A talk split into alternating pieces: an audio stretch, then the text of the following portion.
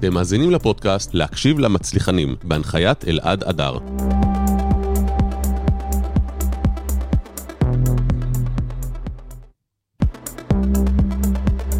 טוב, אחר צהריים טובים, מה שלומך? שלום. יופי, נהדר. היום אנחנו עם אה, מקסים פורמן, אה, מנהל השיווק של אה, חברת מד, מדטון. מדטון עדים. זהו, אני בסוף אתרגל לשם. אה, יש הסבר לאיך זה הגיע? מדטון עדים? כן, כאילו... זה שתי חברות, חברת מדטון וחברת עדים, שאחת קנתה את השנייה. מתי זה היה? לפני כמה שנים? די הרבה שנים, עוד לפני שאני הגעתי לשם, וכך נוצר הייחוד. וכך נוצר האיחוד. והם לא רצו לאבד לא את הלקוחות של זה ולא של זה, הם אמרו בוא נאחד את זה. יפה. ככה זה נהיה. טוב, אז רק מניסיון, אם תוכל טיפה להתקרב למיקרופון, כי זה המקסימום שיכול, פשוט תקרב את הכיסא טיפה, שיהיה לך יותר נוח, ואז ככה? ככה שישמעו. כן, זה צריך להיות ממש צמוד, ככה שישמעו אותך חזק. אוקיי. אז אם תוכל רגע להציג את עצמך, אני רק אגיד שאת מקסים הזמנו, כי הוא באמת אה, מוביל את השיווק של חברה מאוד מאוד מצליחה, מה שנקרא סמנכ"ל שיווק, ואנחנו כל הזמן אה, תוהים איך אה, להשתמש בתקציב השיווק שלנו, מה מוצלח, מה לא, ומקסים גם אה, בא מרקע של קופי רייטינג וכתיבה שיווקית, ועשה הרבה דברים בחייו, וטיפס למעלה למעלה מילד שעלה לארץ בגיל 13 מבלארוס, ואני אתן לו להציג את עצמו. ואז תבינו שכל אחד מכם יכול להצליח ולהגדיל את השיווק שלו, ובטוח שגם נקבל פה כמה טיפים חשובים. אז אה, בוא תציג את עצמך ככה שיכירו, מקסים. כמו שאמרת, מקסים פורמן, עליתי בגיל 13 מבלארוס, ולמדתי, הלכתי לצבא, וכבר בצבא הבנתי שבא לי פרסום. למה? כי, לא יודע, כבשתי הפרסום, אהבתי את זה. מאוד לפני הצבא התחלתי לאסוף פרסומות שאהבתי.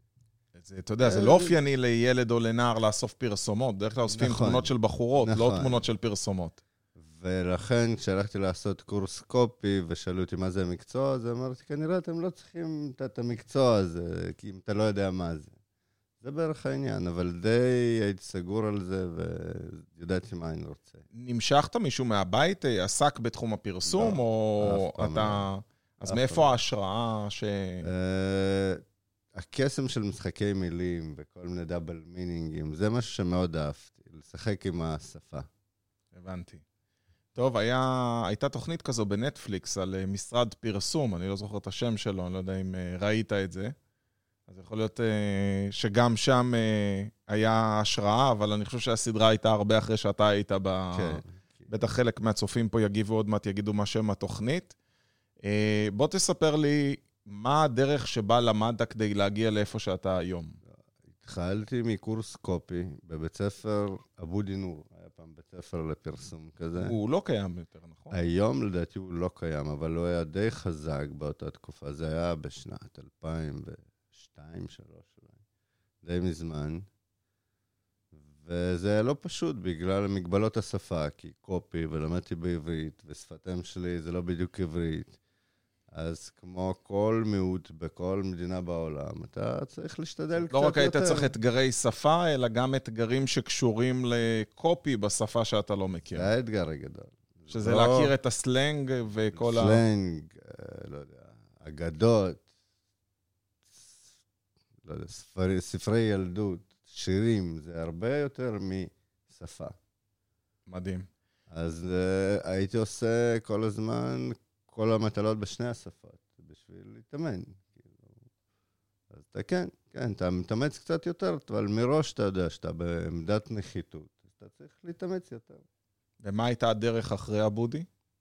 אני יודע שלא סיימת את לימודיך שם. Uh, סיימתי, למדתי כאילו בתור סיימת, קופי, ואחרי כן. זה המשכת עוד. ואחרי ללמוד. זה המשכתי לעבוד בתור קופי, ב... זה. אה, משרד פרסום מגזרי כזה, אוקיי. שנשאף בשלב מסוים לאריאלי, ונהיה משרד פרסום שלהם. שם עבדתי בתור קופי ברוסית. התחלתי לעשות קופי קצת בשפה עברית, ואז עברתי למשרד פרסום מתחרה.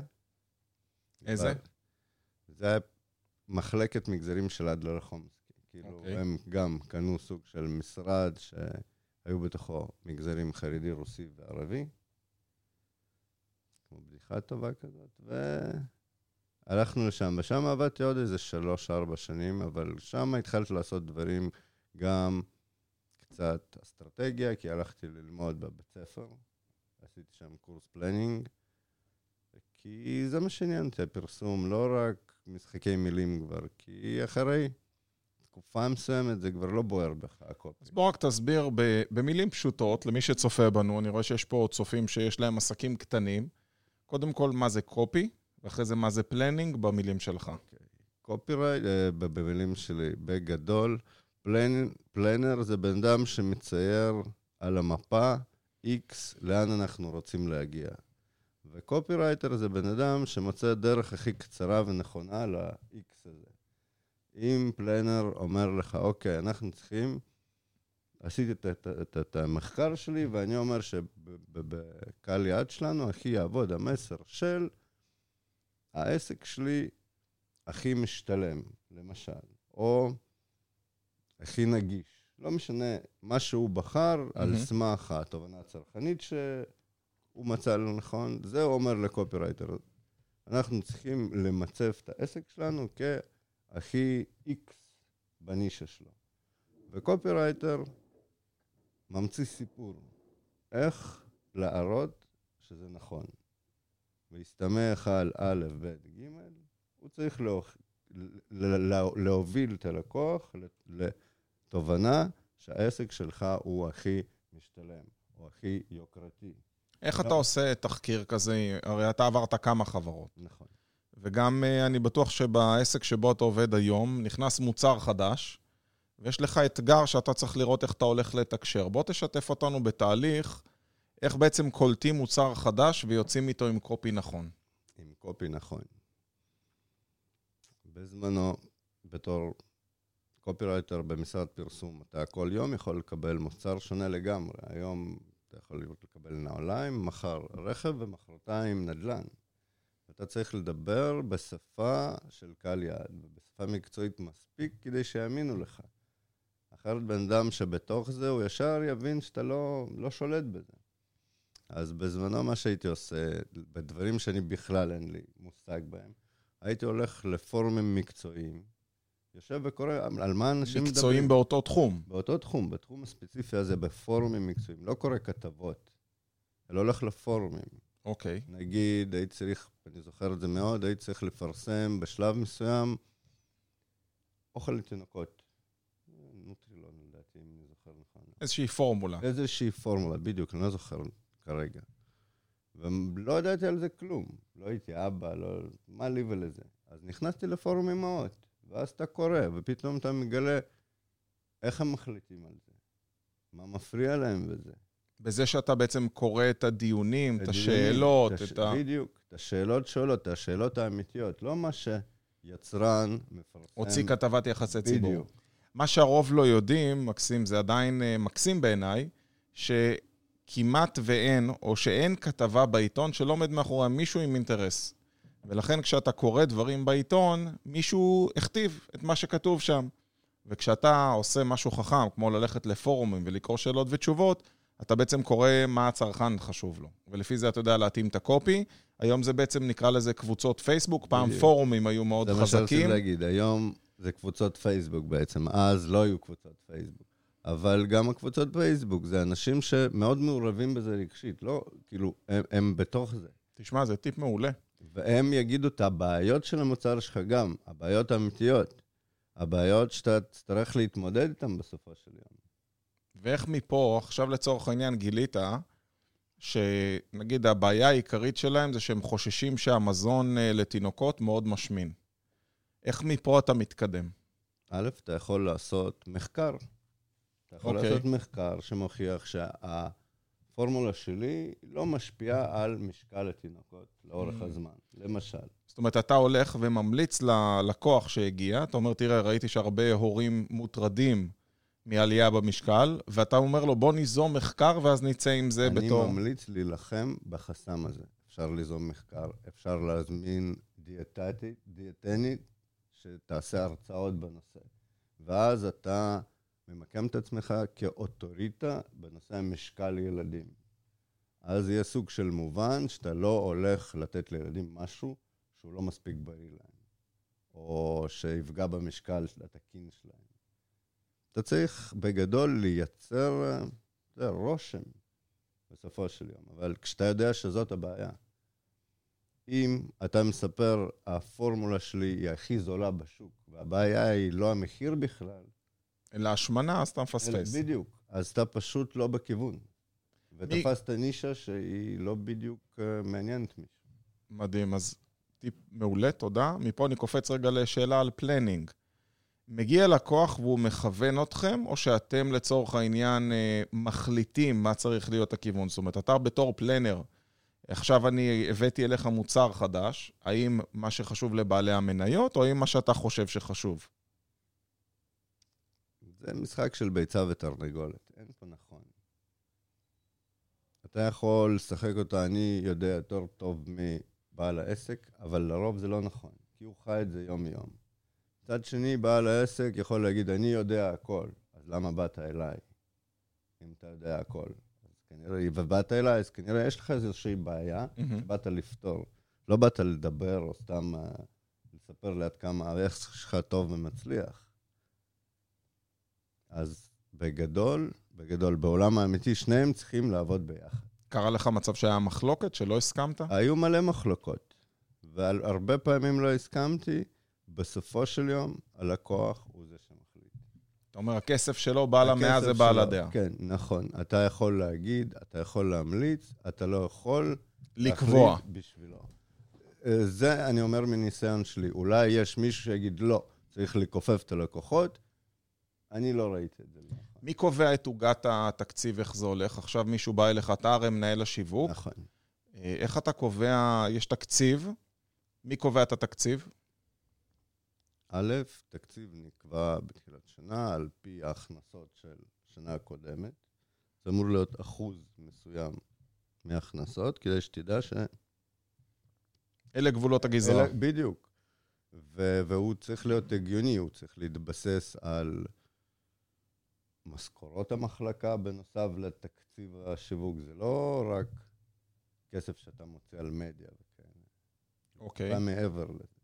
אבל כמו שאמרתי, זה צריך uh, להיות בקשר ישיר עם ההכנסות שלך בסופו של יום. אוקיי, okay, אז עכשיו הביאו מוצר חדש, אתה בעצם צריך להוריד את זה ממוצרים קיימים, להגיד, אוקיי, אז אני אשקיע פחות כאן, כי זה לא חלק מהתקציב.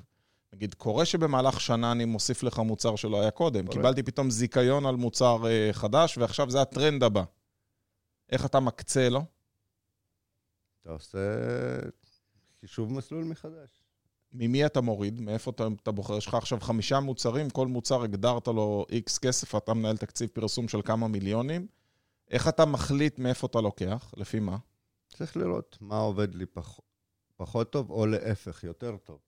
זאת אומרת, יש ביצוע מעל ה... כן, כן. אז אתה אומר, אוקיי, לא יזיק לו אם אני אוריד נכון, טיפה. נכון, אתה אומר, אוקיי, בוא אני אעשה פה הפסקה חודש פרסום. אם הייתי באוויר שלושה חודשים רצוף, אני אעשה חודש הפסקה, זה לא יזיק מדי. אם אני אמשיך הלאה. אני אמשיך עם המשך... ההמשכיות היא תהיה עדיין, אבל יהיה לי פה כסף לשים כאן. או שאתה אומר, אני מקצץ בהכל, אחוז קטן מאוד, בשביל הדבר הזה. הבנתי. ואז אתה אומר, מנסה לשפר conversion rate שלך, שזה לא עולה לך כסף, למשל. נכון. אתה מנסה לתת איזה בונוס נוסף ל call center, בשביל לא לשלם יותר על הלידים. איך אתה, באיזה פלטפורמות אתה מפרסם היום? תן לי ככה כמה מהמובילות.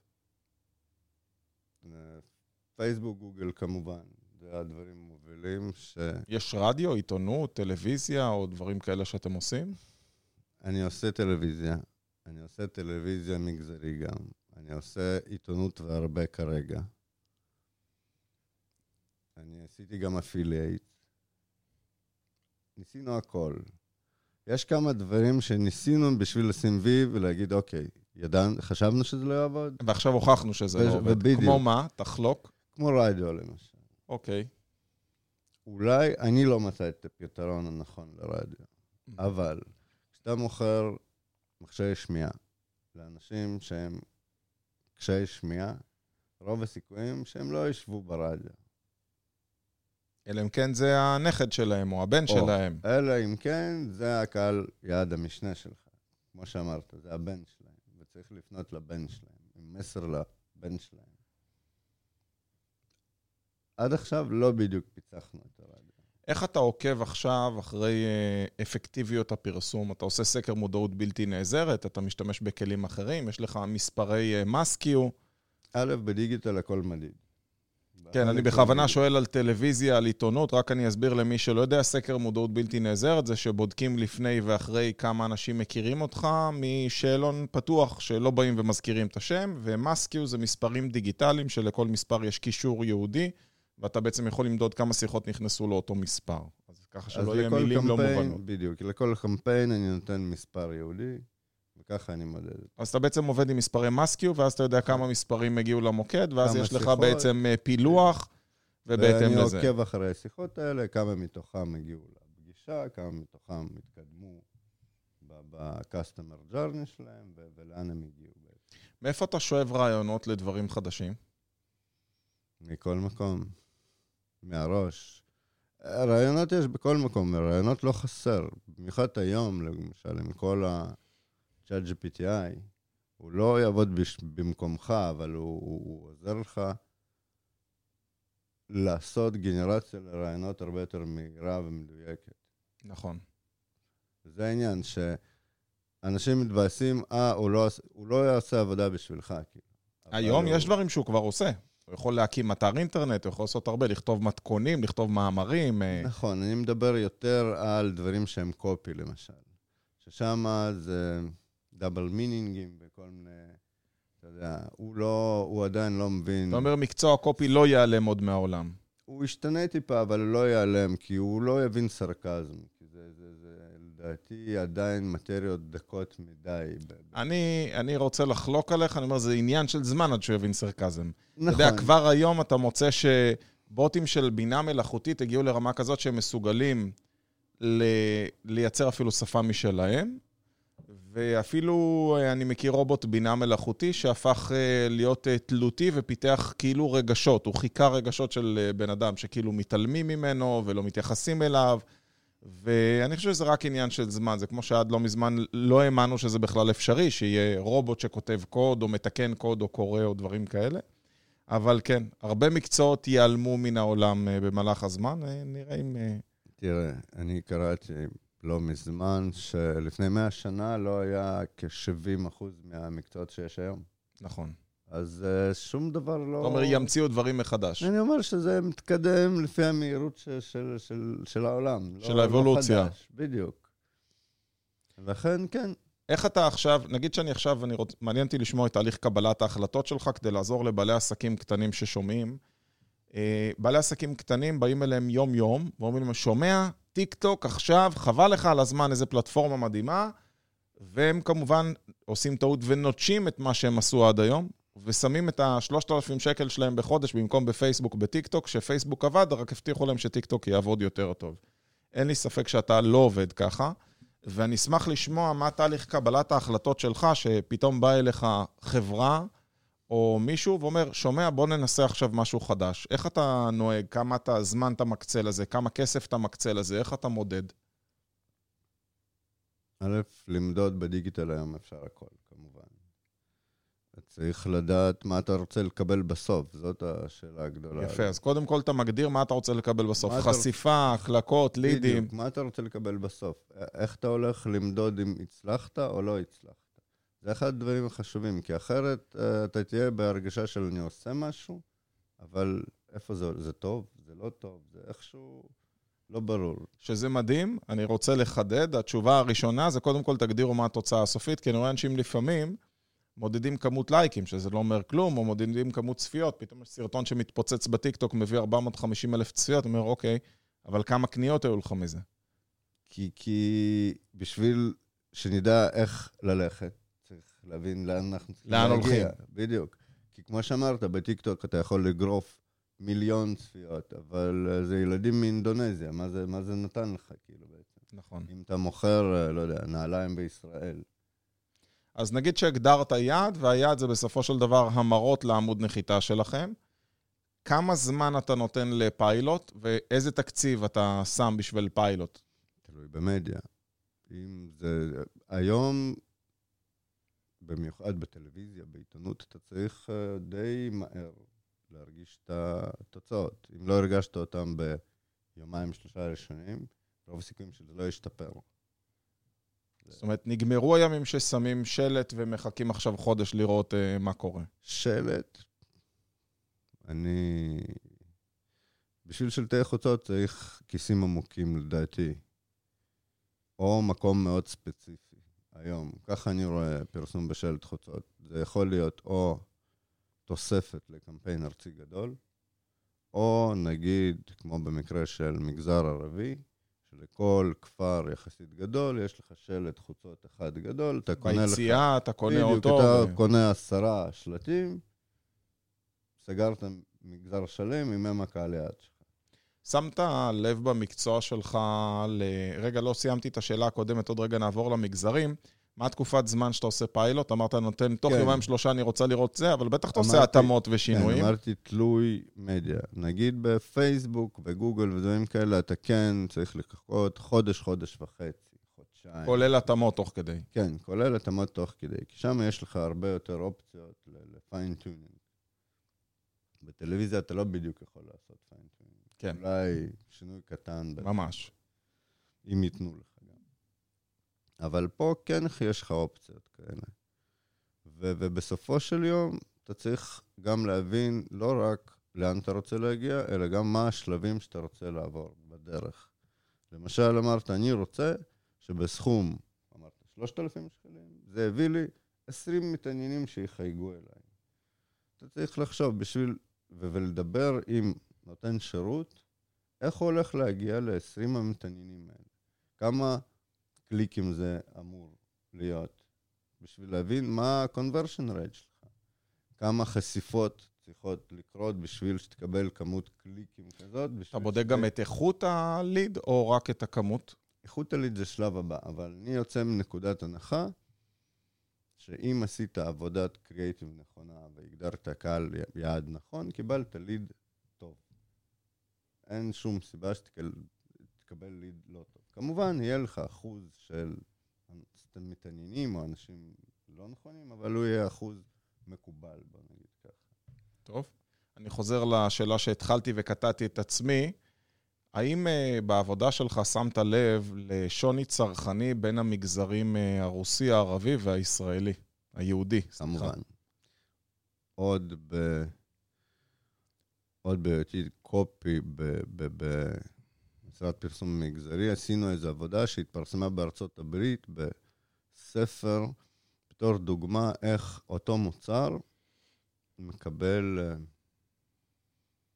זווית ראייה אחר בכל מגזר, ולמה? אז דיברנו על רק יצאו טלפונים של אה, נוקיה חדשים. ולמגזר כללי שיווקו אותם כטלפונים עם הרבה אפליק... אופציות שהם יחסית זולים. value for money כזה. במגזר הרוסי למשל זה לא היה מספיק. הם צריכים משהו הרבה יותר מוחשי. אז פירטנו שם מה הפונקציות הנוספות שאתה יכול לקבל, למשל. במגזר הערבי הם רצו שזה ייראה טוב מאוד, אז הראינו שיש לו הר... המון צבעים, אתה גם היום במתון עדים, מאוד בולט שמגזר הרוסי מתנהג אחרת מהמגזר הכללי. מה ההבדל? מה ההבדל? במגזר הכללי... עושים יותר תכונות? אה, במגזר הכללי, אתה מדבר, אנחנו מדברים על טכנולוגיות, על נוחות. במגזר הרוסי אנחנו מדברים על, אתה יודע שהמדינה אמורה לממן לך את המכשיר? Mm, כי הם בשלב שהם לא יודעים שמגיע להם בכלל. הם עוד לא הגיעו לשלב ה... אני אקנה א' או אני אקנה ב'. הם בכלל לא יודעים שהם הם זכאים. לא יודעים שהם זכאים בכלל. הרבה יותר פשוט לעניין אותו בזה שאתה אומר לו, תשמע, אתה יודע שהמדינה צריכה לממן לך מכשיר. תברר איך אתה, משיג, איך אתה מממש את הזכויות שלך. במגזר הכללי, לעומת זה, כולם יודעים, מגיע לי. והשאלה היא, מה אני בוחר? וזה מסר שונה לגמרי. ובמגזר הערבי? במגזר הערבי הם פועלים טיפה אחרת. הם כרגע מאוד מאמינים בספק הבית שלהם, שיש להם מישהו שהם מכירים, שהוא האוטוריטה לנושא. שהוא והם, מחליט מה טוב. והם יעדיפו ללכת ולהתייעץ איתו, ופחות להקשיב לפרסום בטלוויזיה או בעיתונות. מדהים. אבל- איזה, איזה הבחנה מדויקת בין הקהלים. שוב, צריך להבין שזה מתאים לקהל שלכם. כמובן, מגזר חרדי, כמו שאתה מבין, פועל אחרת לגמרי. אין להם אינטרנט, אין להם טלוויזיה. ועדיין יש להם כוח קנייה אדיר, והם מהווים כמעט 20% מאוכלוסייה, וחבל לפספס אותם. תאמר לי, מאיפה אתה למדת או השארת את עצמך, או מאיפה אתה מעשיר את עצמך היום? כאילו, יש אה, ספר שהיית ממליץ לקרוא שקראת, פודקאסטים שאתה עוקב אחריהם. ספר, אני כל הזמן מתעניין במה קורה, יש המון, אני לא עוקב אחרי משהו ספציפי, יש אתרי advertising בעולם, אני כל הזמן נכנס ומסתכל מה קורה, יש אתרים שמרכזים פרסומים הכי טובים, ואני כל הזמן שם. כאילו, יש איזה דמות מעוררת השראה שאתה עוקב אחריה? יש כמה. מי לדוגמה? פיטרסון, פיטרסון? כן. מי, מי זה? יש כתב כזה. מאוד אהבתי ספר, למשל, אחד הספרים שדחפו אותי לשיווק זה 99 פרנק. לא יודע אם קראת. לא. מה הוא עוסק? בקופי, באיש קופי, וכל הספר כתוב כפרסומת אחת אה, מעניינת וארוכה עם... יש מ- אותו בעברית או רק ל- אנגלית? לדעתי, בגדול, הספר המקורי הוא בצרפתית בכלל, וצילמו סרט עליו, ויש סרט צרפתי מצוין על, על הספר הזה, שמדבר על עולם פרסום, ומה קורה בו, ומה עובר כל קופי. שכאילו, הוא חושב שגם בחיים הוא יכול לכתוב סיומת אחרת, מדהים. ולנסות מה עובד יותר טוב עם קהל יעד שונה. תגיד, מה הצעדים שהיית ממליץ לבעל עסק קטן שצופה ולא יכול להרשות לעצמו משרד פרסום או איש פרסום in-house? מה הצעדים שהיית ככה תוכנית פעולה ממליץ לו לעשות? קודם כל, לקחת איזה קורס של דיגיטל, חינמי אפילו באינטרנט, כי יש מלא. להבין איך העולם הזה בכלל עובד, על מה הוא מסתמך, ומה מה, מה הוא צריך לקבל עבור הכסף שלו. איפה הוא הולך לשים אותו באמת. כי נגיד, כשאתה אומר לבן אדם, אני ראיתי את זה המון, פרסום בטלוויזיה הוא מבין.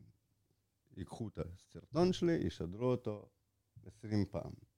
בעיתונות הוא מבין, הנה העיתון, הנה המודעה.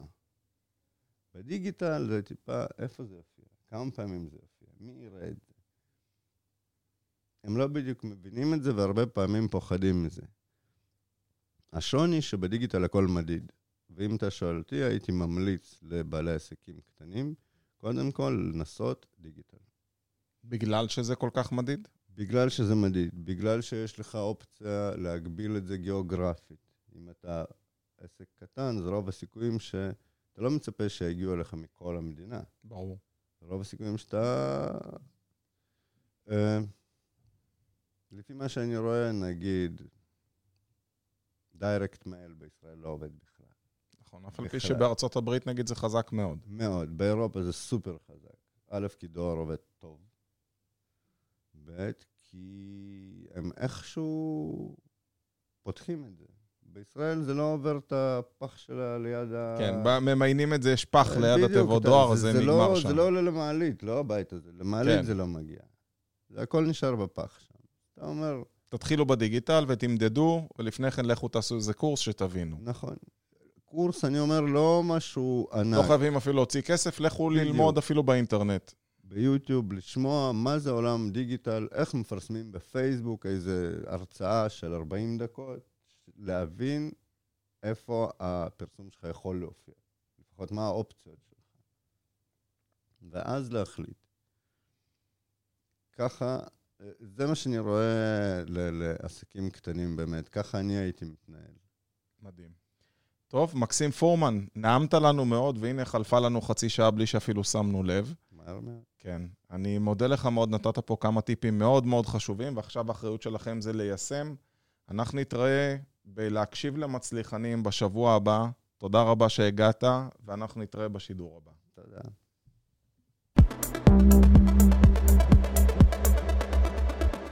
אתם מאזינים לפודקאסט להקשיב למצליחנים, בהנחיית אלעד אדר.